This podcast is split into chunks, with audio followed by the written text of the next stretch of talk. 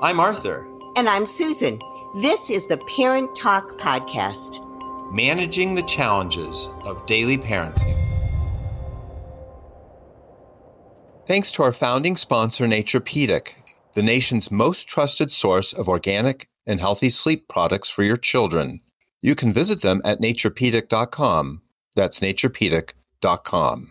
Welcome back to Parent Talk. We're very pleased to continue our Parent Talk podcast series today on how to talk with your pediatrician about various issues. And the issues we're going to talk about today have to do with behavior. By behavior, we mean actions your child takes that you feel violate rules of the family, that might seem inappropriate, or put others or themselves in danger other episodes in this series about how to talk to uh, your pediatrician, we'll look at the challenge of sorting out concerns about school performance and also concerns about mental health like depression, anxiety, even suicidal thinking. But today our focus will entirely on the issue of those behaviors, the ones that raise questions about appropriateness, violating rules and such. You know, I love this topic because I think that parents are all over the map on this one because I think all of us have an idealized thought of what raising children will be like, what our child will be like. And I'm going to tell you that with almost no exception, that little dream, that idealized dream is going to get shattered one way or another. Very few of us actually give birth and raise the children that we idealize in our mind. And I think that that's what causes the issues. They look at their child who is telling their parent, I hate you. You know, get out of here. My, this is the worst day of my life or having a tantrum that is going on now like 10, 15 minutes. And the parent thinks, what did I do wrong? And what's wrong with my child? So I think that this is an important topic. And I, I don't know that we're going to be able to help every single parent understand what's typical development and what needs intervention, but let's give it a start. I love how you set up the thinking about this because I don't think most people realize it as a pediatrician and as a parent too myself. I found that every parent comes to parenting with some idea of what they're sort of expecting their child will be, what sort of person they'll be. And it's not something that anyone's taught. People don't talk about it a whole lot, but it seems almost universal that when a baby's born, we come to that baby with some sense of who they're going to be. And I think you're right. In almost every instance, it turns out the person is a different person right. than we imagined. And so when we talk about behavior, let's talk for a moment about what we mean by that technically, behavior is really any action any person takes. All of us are behaving all the time. Right now, I'm exhibiting the behavior of talking to you, Susan, on this podcast. That's a behavior. No, no behavior actually happens without a connection to what someone is thinking or feeling or wanting or disliking. So we talk about kids having questionable behavior. It doesn't come out of nowhere. Almost everything someone does is for a reason.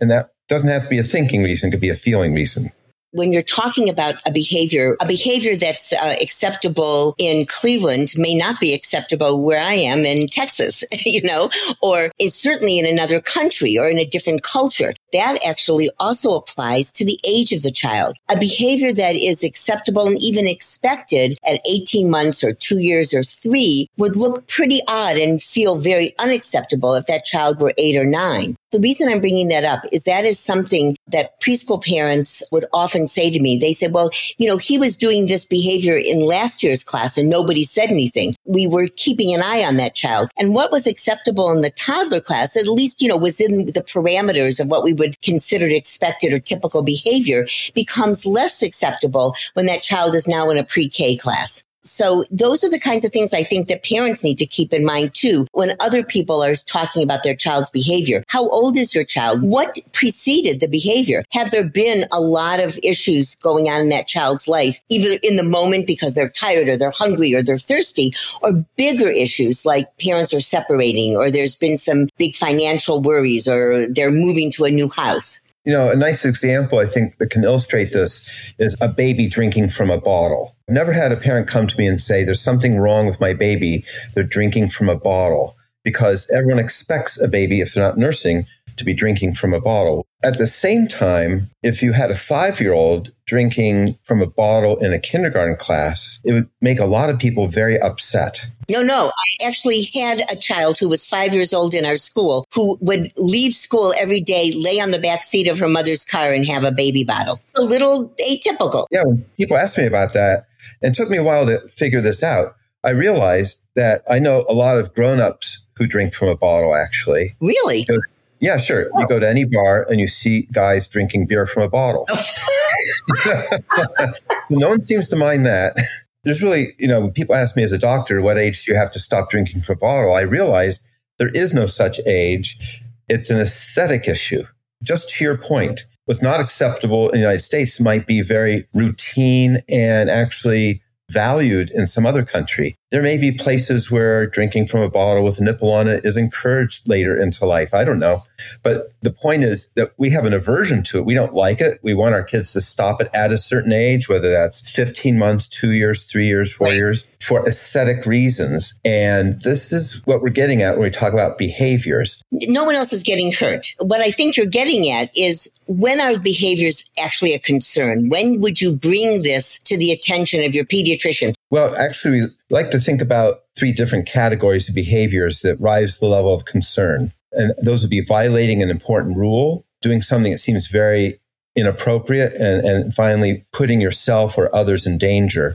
When it comes to violating important rules, of course, I can't think of a family that I've known, including my own, that didn't have some rules. But not all rules are created equal you know, certainly there's rules against being inappropriate or endangering others, but there's also just rules of the family values, things like getting ready in school on time, clearing the table when you're done eating, cleaning up your room. We would invite our listeners to conjure up what sort of rules are in this category that they have for their children. I'm sure everyone has some. And then the other behaviors that might rise to the level of concern are those where a child's acting inappropriately. We're not going to give a lot of examples here because it varies so widely from place to place. But I think, again, most of our listeners will have ideas of when they think, oh no, they can't do that but there's a whole bunch of things, depending on where you live, that people deem inappropriate that you might want to get advice from your pediatrician how to manage that if it keeps persisting.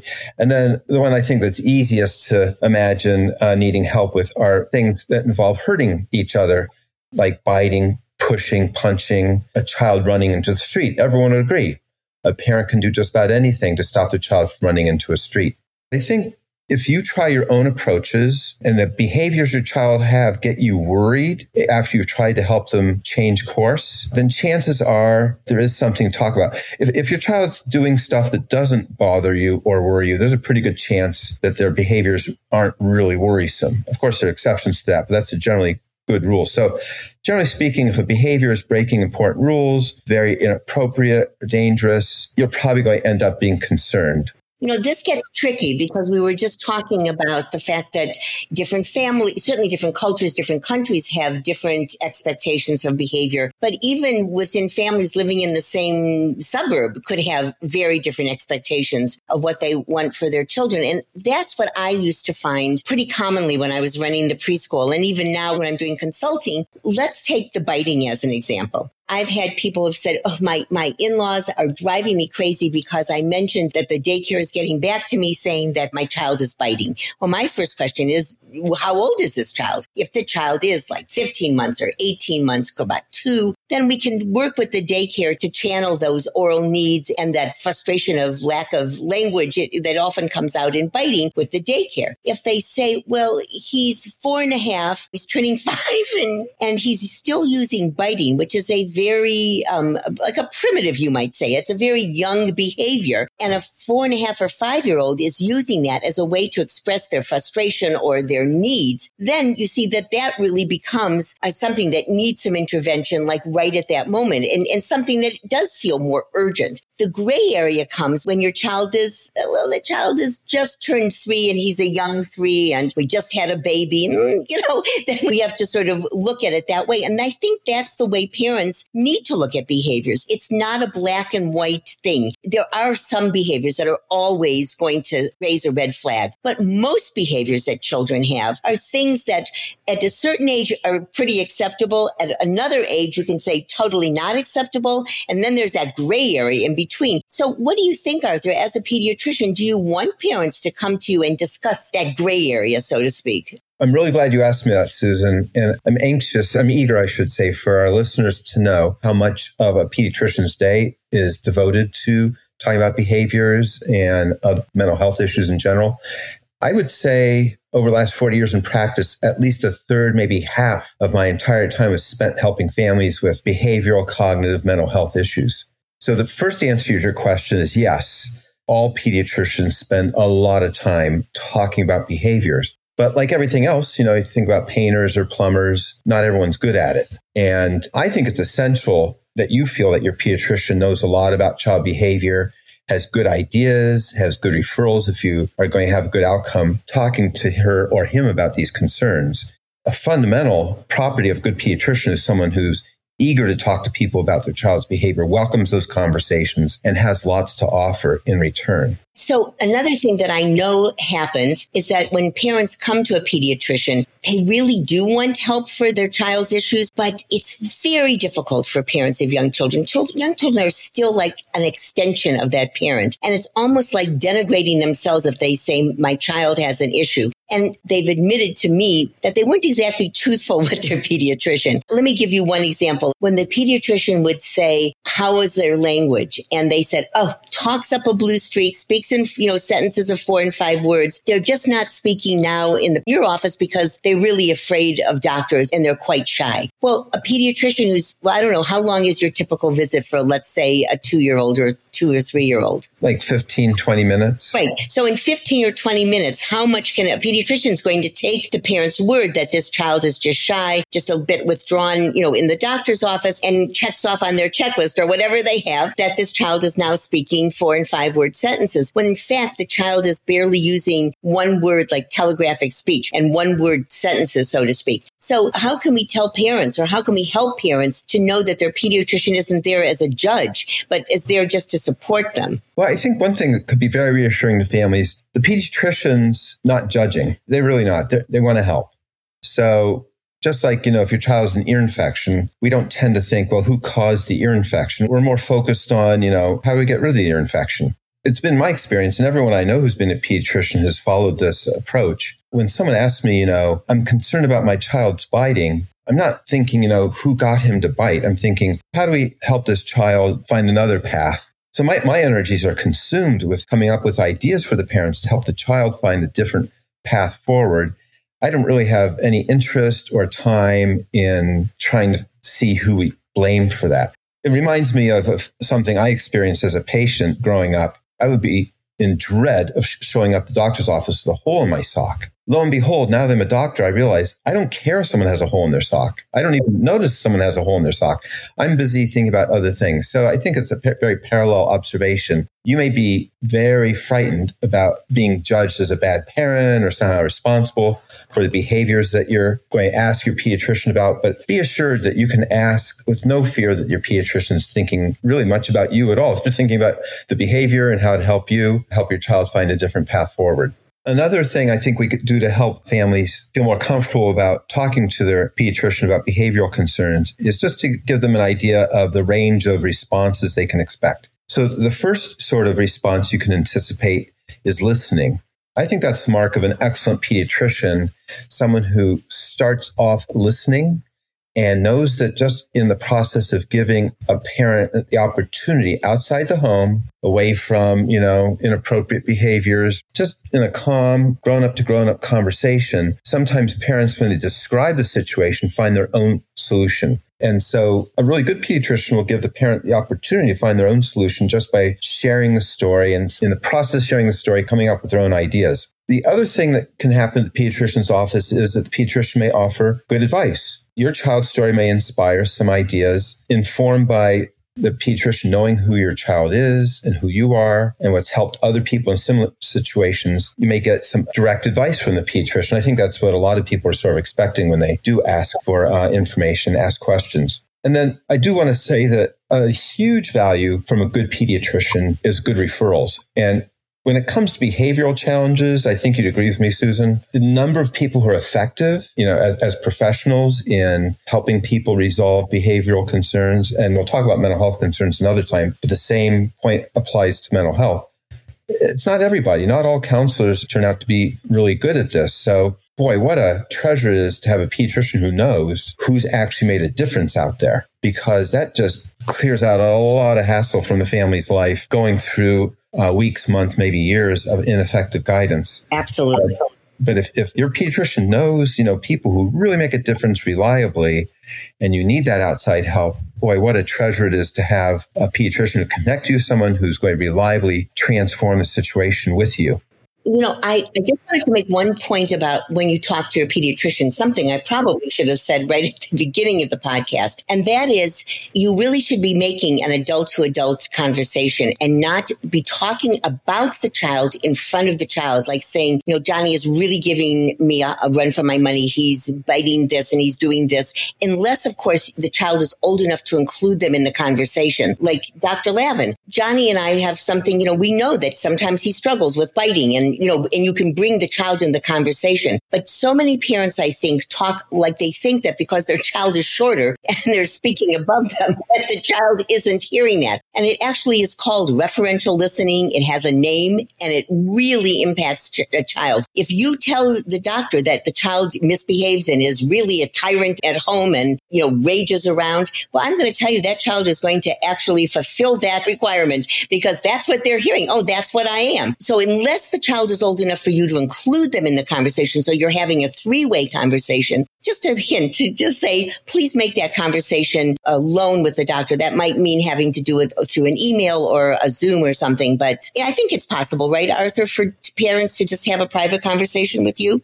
Yes, in fact, according to the plain language of insurance company protocols, I'll say, without going into a lot of weeds on this, it looked as though insurance companies would not pay a parent's bill for care of a child unless the child was present. Oh. And it is a standard in pediatrics to meet with families without the children on sensitive issues. And so we did a lot of research. We found, oh, well, it turns out in pediatrics, for issues where it's to the benefit of the child to give parents the opportunity to talk to the pediatrician without the child present, that is a covered code.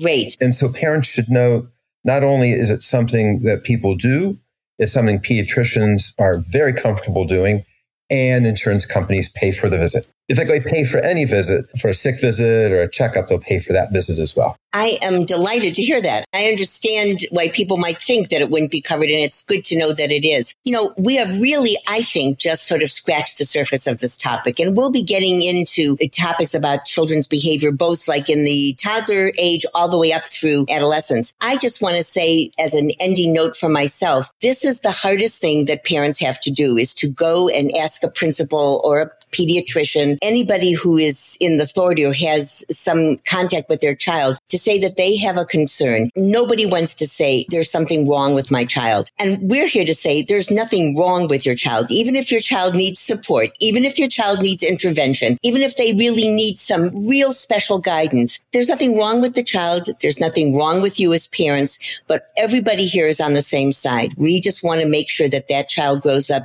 as healthy and as happy as they can. Yeah, I've heard some very wise people say people split into two camps on this those who know they need help and those who don't yet know they need help let's face it, I think most families could benefit from some outside help along the way.